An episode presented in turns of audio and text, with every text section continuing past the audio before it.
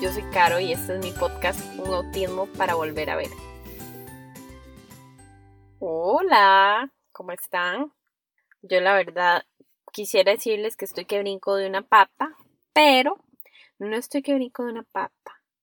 Resulta que estoy aquí en mi carro un viernes a las casi 11 de la noche y grabé un episodio espectacular que, que de verdad lo estuve oyendo y me había quedado eh, súper, súper chiva porque era un ejercicio que íbamos, que, que hice, porque al final fue solo para mí. Y como quedé tan pompeada, dije, no, voy a aprovechar que es viernes en la noche, no hay bulla externa, yo estoy en el carro, no está caliente, todo bien. Voy a grabar otro episodio. Guardé el primero y, seguí con el, con el otro. El otro duró como 15 minutos, el primero había durado media hora. Y pues resulta que cuando guardo los dos y, em, y voy a abrir el primero, no sé por qué, carajos, se guardó el segundo dos veces. O sea que mi episodio de media hora espectacular ya no existe. Entonces, bueno, esos son los, los gajes del oficio. Ni siquiera sé cómo hacer para que no me vuelva a pasar, pero bueno, también aprendí que, que tal vez sea un poquito buchonada ponerme a hacer dos episodios, pero como ahora no quiero que se me vaya la idea, voy a repetir ese primer episodio que les iba a contar, porque al final de cuentas fue como bastante fluido. Voy a ver, de todos modos, si no resulta y, estoy como un poco tensa y no, no, no fluyen las ideas, lo corto, lo paro y, y lo hago después. Pero miren que es que en esta semana se me ha como, no sé si, si si enredado o no he estado como tan bien enfocada que no, no lo he logrado y cuando David llega ya yo estoy como que me duermo y entonces no me puedo venir para el carro y antes de eso aunque Gabriel está dormido no me puedo venir para el carro aunque Gabriel esté dormido porque de alguien tiene que quedarse con él en la casa entonces bueno ese es el, el, el cuento pero si quieren saber, estoy muy bien de salud, Gabriel está muy bien de salud y David está muy bien de salud. Y ya eso es súper, súper ganancia. Resulta que les contaba en ese podcast que ya no existe, que mm, en esta semana me tres amigas diferentes me contaron tres historias reales sobre su situación que para ella es complicada con, con alguna situación del autismo de sus hijos. Entonces yo quiero usar este, que hagamos un ejercicio en conjunto de práctica escuchando las tres historias que yo les voy a contar sin ningún tipo de, de, de, nombre ni de sugerencia de quién podría ser esta, esta persona, pero sí para que evaluemos cuáles son los sentimientos o las emociones, los pensamientos, los juicios, todo lo que nos visita cuando escuchamos una historia en la que podríamos ser nosotros o hemos estado ahí, nos da como, como cólera lo que está pensando la mamá o, nos da demasiada lástima, nos da ganas de abrazarla o nos da ganas de pellizcarla o o nos parece que eso no es nada, que está haciendo un show. Entonces todo eso es como va a estar como, como curioso de evaluar, pero, pero voy a contarlas como lo más neutro posible.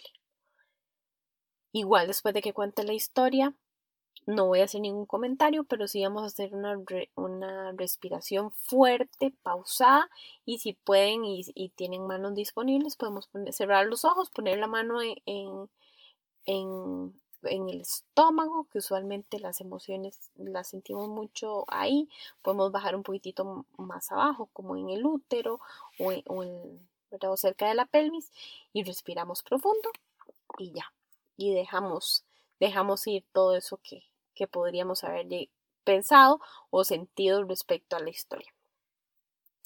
Pues la historia 1 es de una amiga que su hijo de cuatro años recién fue diagnosticado con autismo. Y cuando le digo recién, es que recién. Recién hace unas cuantas semanas. Pues resulta que ella también ha estado como súper pendiente, súper informándose y detrás de que lo evaluara un psiquiatra. Para este año ya le tocaba ingresarlo al kinder donde están también sus otros hijos. Y que el psiquiatra le dice que no es lo ideal que él vaya al mismo kinder porque es bilingüe y si él está teniendo problemas con el lenguaje, que eso no le hace bien y que deberían buscarle otra escuela. Entonces ella y su esposo están vueltos locos buscando una escuela porque el psiquiatra le hizo la observación de que esa escuela no le servía y ella no encuentra escuela y está sofocada y está ahogada y que qué complicado y qué difícil. Y esto. Respiramos profundo.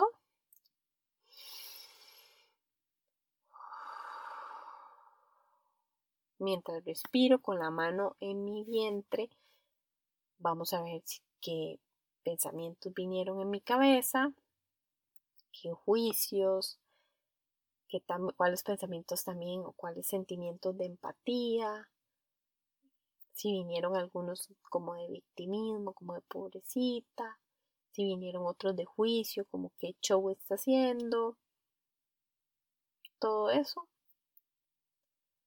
Lo reconocemos, volvemos a respirar.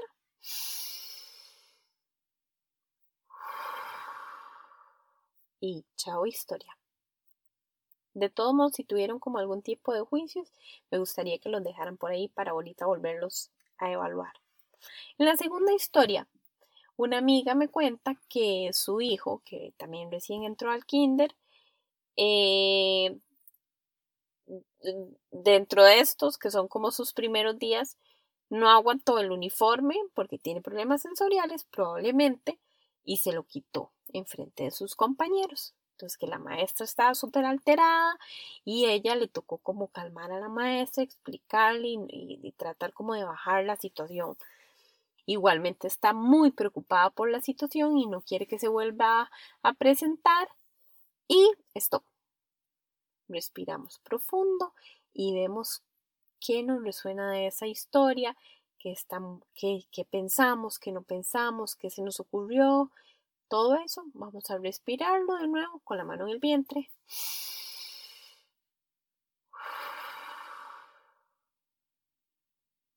Y que conste que de todas estas historias, obviamente no me las contaron tan rápido, obviamente tengo muchísimos más detalles, pero si entro en detalles, puedo ponerlos en una posición en la que admiren o admiren, odien a la, a la mamá, y entonces esa no es la idea no es que usen, no es como que creen que son malas o buenas, simplemente se escuchen su historia que yo estoy contando, pero que escuchen cuál es la historia que me contaron a mí.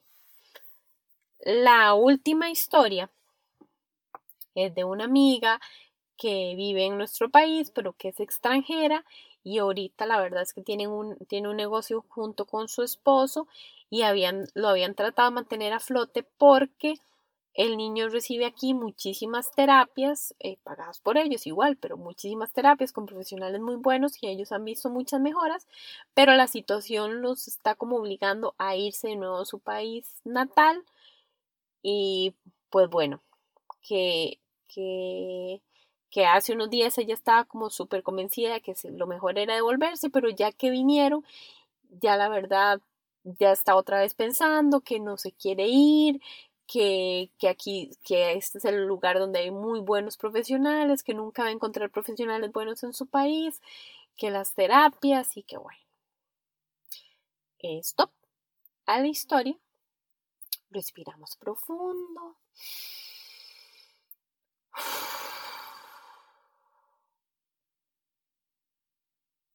Ahora quiero que nos, que nos imaginemos a que estamos abrazando, que vamos a abrazar calladas o callados, que vamos a abrazar a esa amiga mía que nos contó esa historia, porque vamos a validar esa frustración que siente, ese enojo, esa, ese susto, esa tristeza, vamos a abrazarla para que sienta que, que hay alguien que valida esa emoción.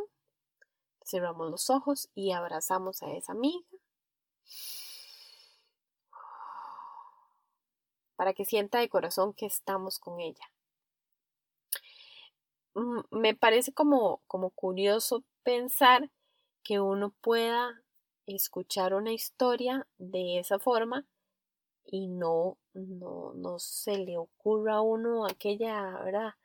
Aquel consejo perfecto para que se le solucione la vida. Ay, mujer de Dios, pero es que yo te he dicho que lo mejor es taca, taca, taca. Ay, sí, qué injusticia, es que a vos que te pasan cosas tan feas. Ta, ta, ta, ta, ¿Verdad? O, el, ay, mujer, de verdad es que a vos te pasan esas cosas porque sos una mujer valiente.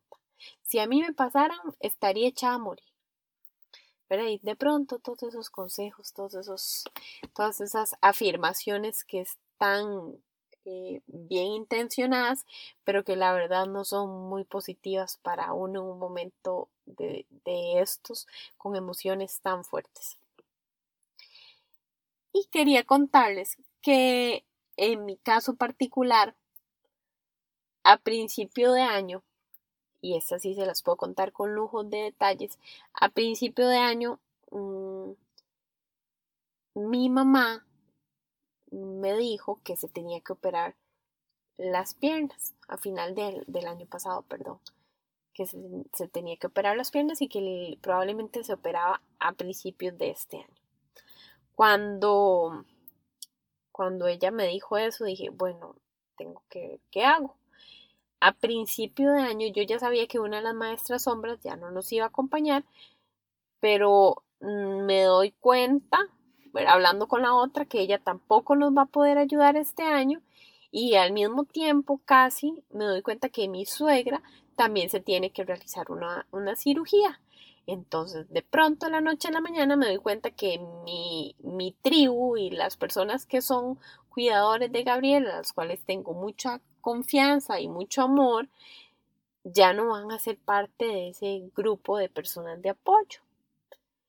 Y entonces ahora, ¿quién va a cuidar a Gabriel y quién se va a hacer cargo de, de, de esa parte tan importante de, del cuidado?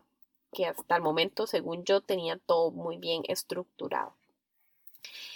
Y entonces me sentía terrible, me sentía abrumada, me sentía abandonada me pegué una gran llorada y, le dejé un audio a una amiga.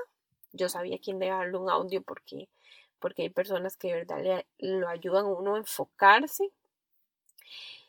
Él le mandé un audio a una amiga diciéndole todo todos los pensamientos que me visitaban y lo mal que me sentía y lo triste que me sentía y que, y que me sentía abandonada, me sentía que, que no iba a poder resolver esas cosas y bueno, un montón de, cosas le dije. Mm, ella no me contestaba y yo volví a escuchar el audio y dije, ay, creo que tiene un poquitito de pico y cola tal vez y que tal vez me estoy mm, esforzando en contar una mega historia de drama queen y entonces, bueno, que, que ese mismo día pude se me ocurrió que mi cuñada que andaba buscando trabajo y que queremos un montón podría ser la que me ayudara con Gabriel. Y para no cansarlos con el cuento, al final de la noche ya, ya la habíamos contratado. En ese momento Nati tiene dos semanas y un poquito de estar cuidando a Gao y la verdad estoy súper contenta. Mi mamá al final no, no se concretó la operación, pero está como en descanso y ahorita también está anuente a ayudarme cuando lo necesite, pero ya ella ya no ser la cuidadora oficial de, Gabriel. Y, y, todo esto me tiene a mí bastante contenta, pero a lo que voy es que en mi historia en particular yo pude darme cuenta de que sí, lo que me estaba montando aunque era real, también era un poquitito de, de show y cuando uno logra atajarse, se da cuenta que lo que tiene que hacer es pasar de nivel.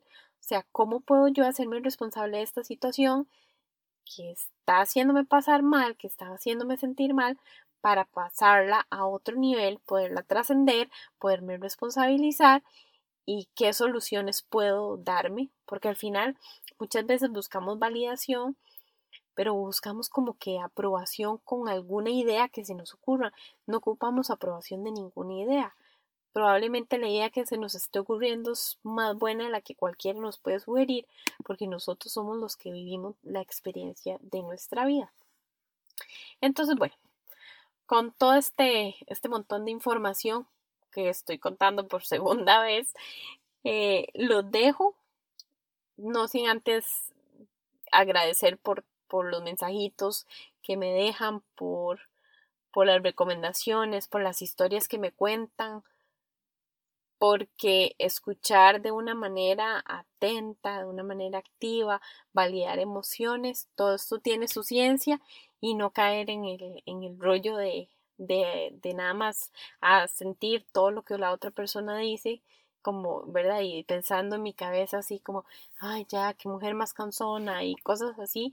En realidad, de verdad que tiene su ciencia y tiene su, su vocación. Por el día de hoy, eso sería, porque realmente ya ahora sí me siento agotada y mi voz ya cada vez suena más bronca. Creo que ya me abusé porque tengo aproximadamente tengo hora y media estar aquí en el carro. De hecho, no sé cómo no se me ha apagado la computadora. Pero bueno, los quiero un montón y espero que estén súper bien. Chao.